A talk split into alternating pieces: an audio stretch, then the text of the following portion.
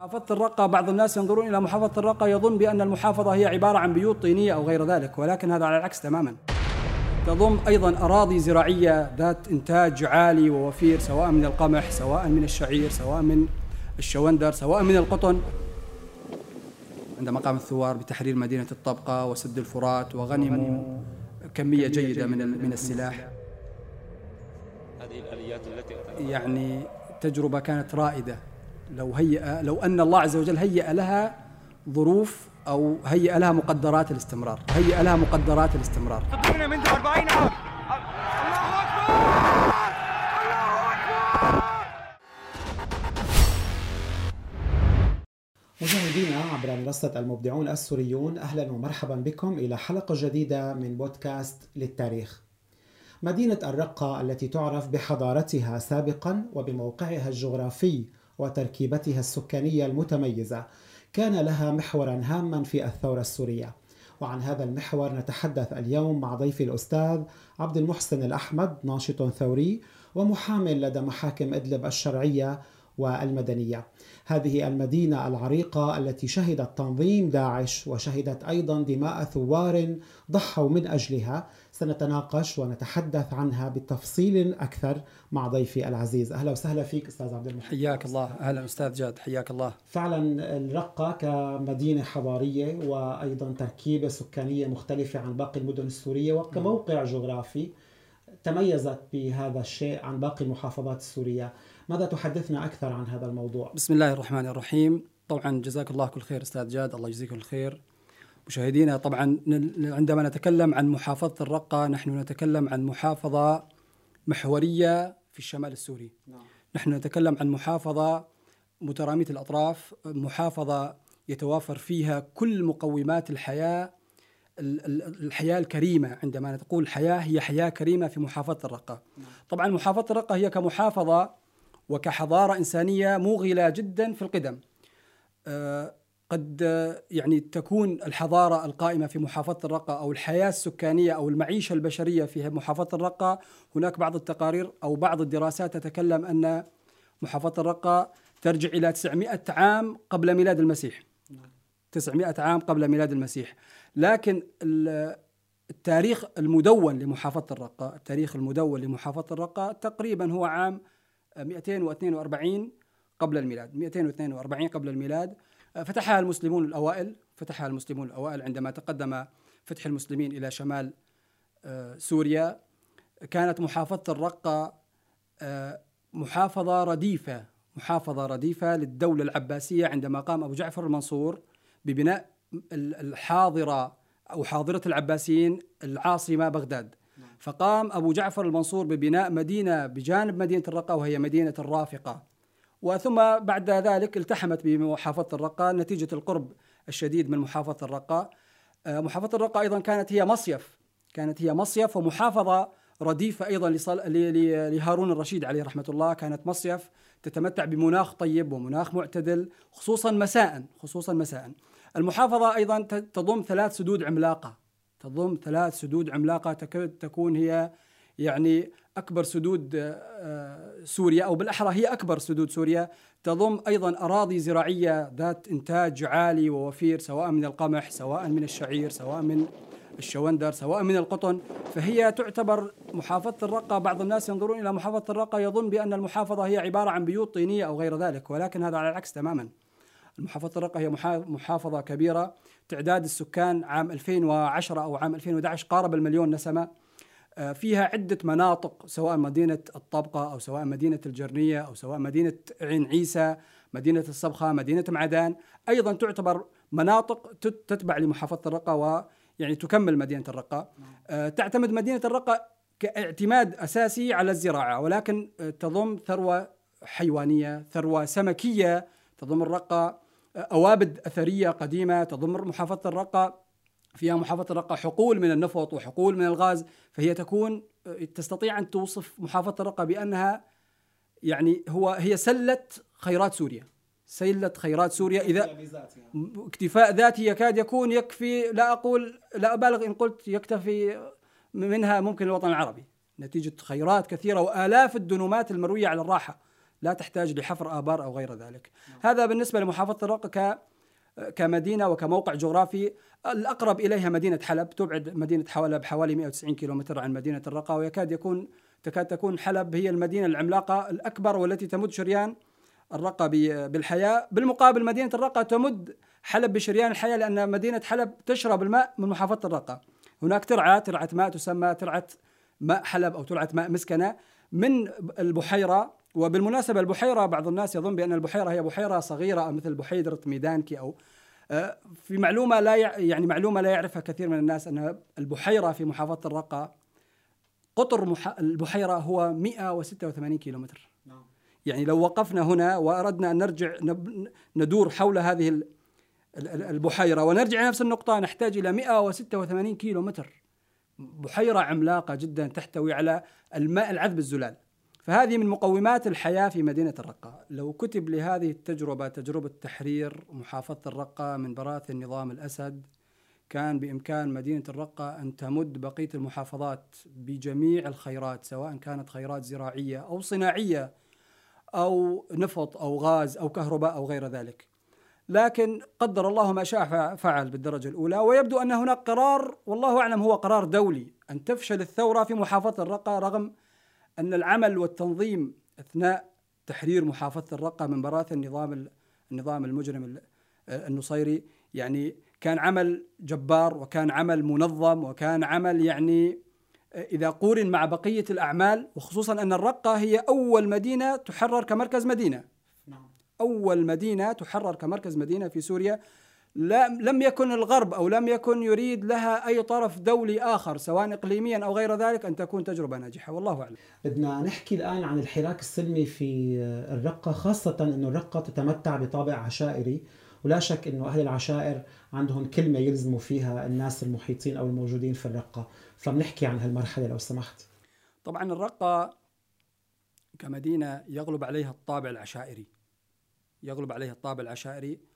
وتكاد تكون عشيرة البوشعبان هي النسيج الأكبر الذي تتفرع عنه بقية القبائل في محافظة الرقة عشيرة البوشعبان هي ال- ال- النسيج الاجتماعي الأكبر عشائريا وقبليا في المنطقة في منطقة وادي الفرات الرقة بالذات بالتحديد. تفرع عنها كثير من القبائل سواء كان عشائر سواء كانت صغيرة أو كبيرة. بالمناسبة النظام عمل منذ السبعينات على تهميش تهميش المشيخة التقليدية العشائرية للقبائل يعني النظام كان يأتي من لا يستطيع النظام أن يطوعه يصنع النظام شخص آخر ويلبسه عباءة مزيفة على أساس أنه هذا هو شيخ القبيلة. مع العلم أن شيخ القبيلة يكون شيخ بأفعاله يكون شيخ بأقواله يكون شيخ بال- بالتصرفات التي يتصرف بها أمام الناس. كان الشيخ القبيلة قديما يمون على القبيلة كاملة. وكلمة يمون عندنا في الرقة يعني يمون أي بمعنى يفرض أو. طلبه لا يرفض يعني. بالضبط له كلمة مطاعة والناس لا ترفضه. لكن استطاع النظام استطاع النظام تحييد أغلب المشيخة التقليدية العشائرية العربية في وادي الفرات وفي الرقة بالذات. استطاع أن يصنع رموز جهال وللأسف. استطاع أن يلبس عباءة مزيفة لكثير من الناس. وهذا ديدن الطغاة. الآن الآن في محافظة الرقة هي تحت سيطرة تنظيم قسد أيضا صنعت نفس الفعل. مشيخة العشائرية التي لا تطاوع فعل بأفعالها أفعال تنظيم تنظيم قسد بسهولة يخلع هذا الشيخ ويؤتى بشخص آخر يوضع له مكياج ورتوش ويلبس عباءة ويصبح شيخ. ولكن في الحقيقة هذا الشيخ لا يمون على أحد لا يمون على أحد من العشيرة هذا يعني هذا الرجل قد يمون أو قد لا يمون حتى على زوجته. الحراك السلمي للأمانة كان بالدرجة الأولى يعنى فيه الشباب. وهناك عشائر انخرطت وكان لها بصمة واضحة في الانخراط في العمل الثوري. كان لها قدمت شباب في العمل الثوري. نحن لا نقول عشيرة مثلا مؤيدة وعشيرة معارضة لا كل العشائر فيها معارضين وكل العشائر فيها مؤيدين. ولكن كانت بعض العشائر مثلا كان لها يعني بصمة واضحة لا تمحى. مثال على ذلك مثلا اليوم إذا تكلمنا عن عشيرة مثلا أحد أحد عشائر ال- ال- البوشعبان مثلا عشيرة الولدة الناصر. الناصر كان لهم خصوصا في مدينة الطبقة كان لهم أسسوا لواء كامل لواء أويس القرني وكان القائم عليه أبو محمد عبد الفتاح. هذا الرجل يعني للأمانة لم يوفى حقه بالإنصاف والاعتراف حتى هذه اللحظة ولم يكتب عنه شيء ولم يدون عنه أي شيء بهذا الرجل. مع العلم أنه رجل بسيط جدا رجل غلب عليه طابع البساطة كطابع كطابع البادية السورية أو كطابع الجزيرة السورية. يعني هو في أصلا في دراسات في دراسات تؤكد بأن الإنسان شخصية الإنسان تكتسب شخصية الإنسان تكتسب من الطبيعة والمناخ الذي يعيش حوله. فأغلب أهل ال- أغلب المظاهرات التي خرجت في الرقة ما كانت هي عشائرية بحتة ولكن يوجد من أبناء العشائر من خرج في المظاهرات من هتف ضد النظام يوجد من أبناء العشائر من وقف ضد النظام وخرج من بيته و لأن الثورة السورية في محافظة الرقة كانت في البداية في الأطراف. في أطراف المحافظة ثم انتقل العمل الثوري إلى الرقة. لكن اجمالا يعني عشيرة الترن مثلا كان لها موقف واضح من النظام وكان لها يعني بصمة واضحة ب- بالعمل الثوري ضد النظام. عشائر كثيرة مثل أبو عيسى كان قائد ثوار الرقة مجموعة ثوار الرقة كان له أيضا الرجل يعني عمل مشكور وعمل يشكر عليه في حصار النظام في منطقة السجن المركزي وغير ذلك وغير هذه ال- المناطق يعني. بدأت المظاهرات من أطراف مدينة الرقة ثم دخلت إلى مدينة الرقة لكن هل كان لدى أهل الرقة أسباب منطقية للخروج على النظام والقيام بالثورة؟ طبعا أنا أجزم أنا أجزم بأن النظام السوري قبل الثورة السورية كان يتعمد ويتقصد ويريد تجهيل منطقة الرقة ومدينة الرقة وكان يعمل على تجهيل هذه المنطقة وتعتيم خيرات هذه المنطقة. هذا أمر خدماتها قليلة كانت. كخدمات وكخدمات ثقافية اجمالا.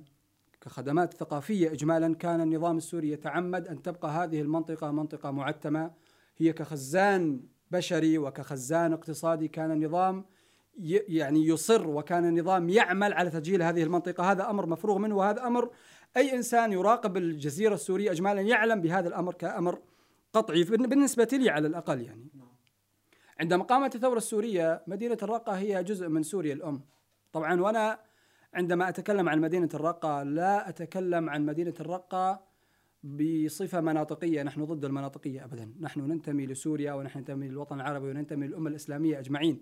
ولكن الإنسان بالفطرة يحب الأرض التي عاش فيها. يعني هذا يذكرنا بقول ابن الرومي عندما قال وحبب أوطان الرجال إليهم منازل قضاها الشباب هنالك إذا ذكروا أوطانهم ذكرتهم عهود الصبا فحنوا لذلك. فنحن ننتمي لسوريا ولكن أنا أتكلم الآن عن مدينة الرقة كمدينة عشت فيها وخلعت عليها شبابي يعني. مدينة الرقة في الحراك الثوري كانت أسباب عديدة تدفع الناس للخروج وخصوصا التيار المثقف في مدينة الرقة التيار الواعي في محافظة الرقة التيار المحسوب على تيار النخب. كان يعرف بأن هذه المدينة مدينة مهمشة. هذه المدينة كانت مدينة مستغلة من قبل المسؤول فلان يتبع للفرع الفلاني المسؤول فلان مدعوم من طرف الفرع الفلاني. كانت الناس تعلم بأن خيرات الرقة لا توزع لأهل الرقة. أيضا يعني كما قلت الرقة هي جزء من نسيج اجتماعي سوري. يعني عندما يتألم المسلم أو الأخ في مدينة درعا شيء طبيعي أهل الرقة يتألمون له. اليوم عندما يتألم أي شخص في أي منطقة أي على وسائل التواصل الاجتماعي عندما تنظر وترى منظر محزن أي في أي دولة من بقاع الأرض. فما بالك إذا كان من أهل الرقة؟ أهل الرقة اجمالا هو شعب بسيط يتأثر بأي حدث يحدث في سوريا. بالنسبة لموضوع العمل العسكري الثوري. موضوع العمل العسكري الثوري معروف بأن آه، البدايات كانت من أطراف مدينة الرقة. البدايات كانت من أطراف مدينة الرقة وذلك طبعا لأسباب سواء أمنية أو لأسباب عسكرية أو لأسباب يعني كان كثير من الثوار يطمح أن لا تدمر مدينة الرقة أو أن لا تصاب مدينة الرقة بالقصف أو لا تتعرض مدينة الرقة للخطف. بدأت البداية كانت البدايات من شمال محافظة الرقة منطقة الأبيض ومنطقة الأبيض تطل ببوابة حدودية على مد... على على الدولة التركية. فكانت البدايات من الأطراف بالذات من تل أبيض كون توف... كونها توفر نقطة إلى خارج سوريا. نعم. توفر نقطة إلى خارج سوريا. بالإضافة لذلك يعني آه، عمل الشباب بال يعني الشباب الثوري عمل قدر المستطاع أن لا يدخل مدينة الرقة. وهذه حقيقة للأمانة يعني. خصوصا قبل عام 2013 عمل الثوار على عمل أن لا ندخل حاليا مدينة الرقة وكانوا يتواصلون فيما بينهم. آه، كان العمل على تدريب معسكرات كان العمل على موضوع آه، يعني ترتيب ترتيب ال- ال- القبضة العسكرية وترتيب العمل العسكري وتدريب الشباب عقائديا وأن هذه المعركة هي معركة كسر عظم ضد النظام. كان الشباب ينظرون إلى أن موضوع تحرير رقة سيستتبع بعده حكما تحرير دير الزور وتحرير الحسكة وتحرير الجزيرة السورية وقد يستتبع ذلك تحرير حلب. كانت طموحات كبيرة ولكن قدر الله ما شاء فعل. آه، عندما تحررت مدينة الأبيض اقترب الثوار أكثر.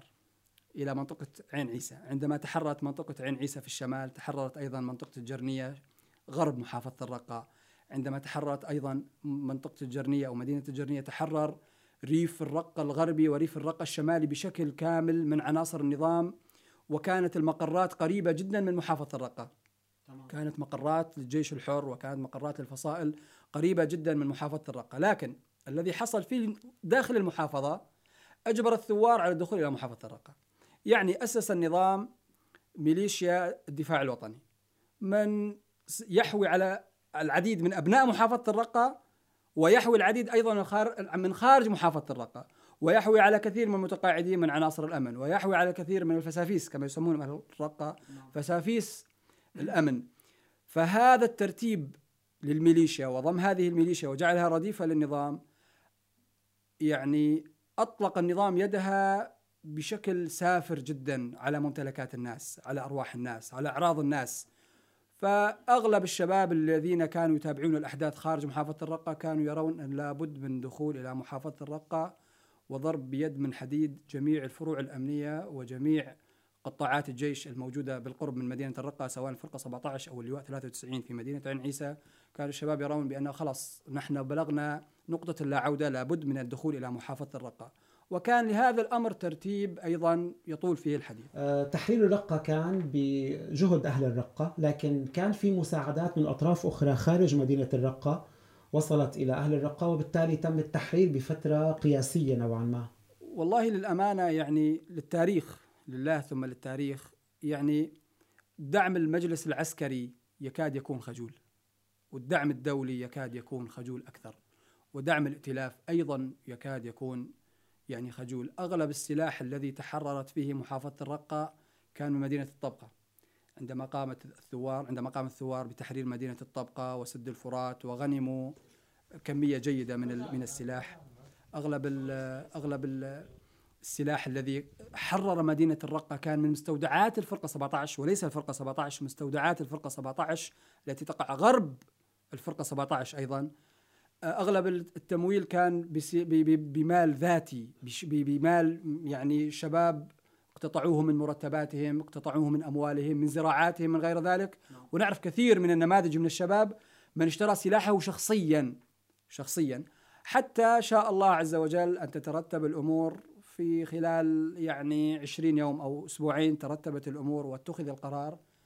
وإن كان ضيق ضمن أشخاص بدخول محافظة الرقه. المدة الزمنية ما بين تحرير مدينة الابيض ومدينة الجرنية ومدينة عين عيسى ومدينة الرقة أو تحرير الريف والمدينة تقريبا هو هي مدة حوالي ست شهور لم تستغرق أكثر من ست شهور.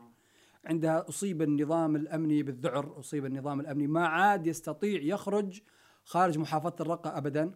آه، يعني أحيطت محافظة الرقة أحيطت محافظة الرقة بسياج أمني وسياج آه، يعني آه، سياج آه، إذا صح التعبير هو سياج خانق. خانق بالنسبة للرقة وسياج يكاد يكون لا تعبر إليه سيارة إلا حصريا دخول عبر هذه المنافذ. ضمن المدينة كان الفرقة ضمن المدينة كان كتيبة الهجانة وضمن المدينة كان فرع الأمن العسكري والأمن السياسي وأمن الدولة وفرع النجدة وفرع قسم للمخابرات الجوية في في محافظة كان عدة يعني هي لا تتجاوز سبعة. لكن العمل العسكري الأضخم كان العمل هو مداخل الرقه سواء كان حاجز الإسباهية حاجز المقص آه، حاجز المشلب حاجز الفروسية حاجز الفرقة 17 الأول وحاجز الفرقة 17 أيضا الشرقي والغربي. الفرقة 17 هو كان العمل الأكبر والإستنزاف الأكبر للثوار وفيه فيها الفرقة 17 راح نخبة شباب الرقة. نخبة شباب الرقة في الفرقة 17 وبالمناسبة الفرقة 17 البعض الشباب يظن بأنها يعني فرقة صغيرة. هي فرقة مترامية الأطراف فرقة كبيرة جدا. يعني يكاد يكون امتداد الفرقة طولا يعني يقارب حوالي 5 كيلومتر وعرضا حوالي 4 كيلومتر. نعم. طيب بهالاجواء اللي حكيت لنا إياها حضرتك بدي أعرف شلون كانت الحياة بمدينة الرقة بعد التحرير؟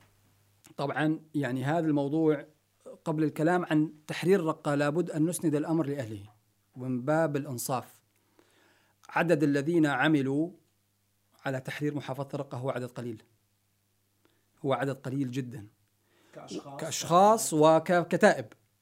ال- الفضل لله تعالى أولا فضل الله عز وجل أولا ولكن أهم الكتائب التي تكاد تكون عملت فعلا مثلا كتيبة آه، لواء أمناء الرقة. وبالمناسبة حتى نتكلم عن العشائر هذا اللواء أسس على يد شخص من أبناء العشائر من قبيلة الناصر أيضا. نعم. اختطفه فيما بعد تنظيم الدولة. آه، أيضا عمل عملت كتيبة حذيفة بن اليمان على موضوع تحرير رقة لواء ثوار الرقة عمل بالجهة الشمالية ولكن العمل الأكثر تنظيما هي كانت عملية غارة الجبار التي خطط لها العبدولي. أيضا قتل عليه رحمة الله. في محافظة الرقة في في معركة الهجانة. في معركة الهجانة أصيب بطلقة قناص ثم تولى المعركة بعده أبو عبد الله أيضا عليه رحمة الله قتل هنا في محافظة إدلب لكن موضوع تحرير الرقة وما بعد أو استئناف تحرير الرقة بعد تحرير الرقة كانت تجربة يعني تجربة كانت رائدة. لو هيئ لو أن الله عز وجل هيئ لها ظروف أو هيئ لها مقدرات الاستمرار. بدي نحكي عن الوقت اللي أخذ فيه التحرير تحرير الرقة وبالتالي كم بعد التحرير دخل تنظيم داعش؟